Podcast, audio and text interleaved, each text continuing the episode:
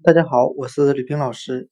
今天我们来学习英语的词根 “p-e-n-d”，表示付钱的含义。付款的付，钱财的钱。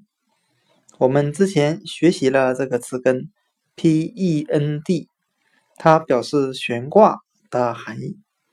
那今天我们来学习它的第二个含义——付钱。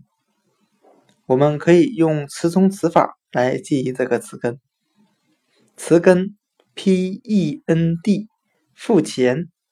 我们如果去掉它的第四个字母，也就是最后一个字母 d 字母，它就变成了单词 p-e-n pen 钢笔。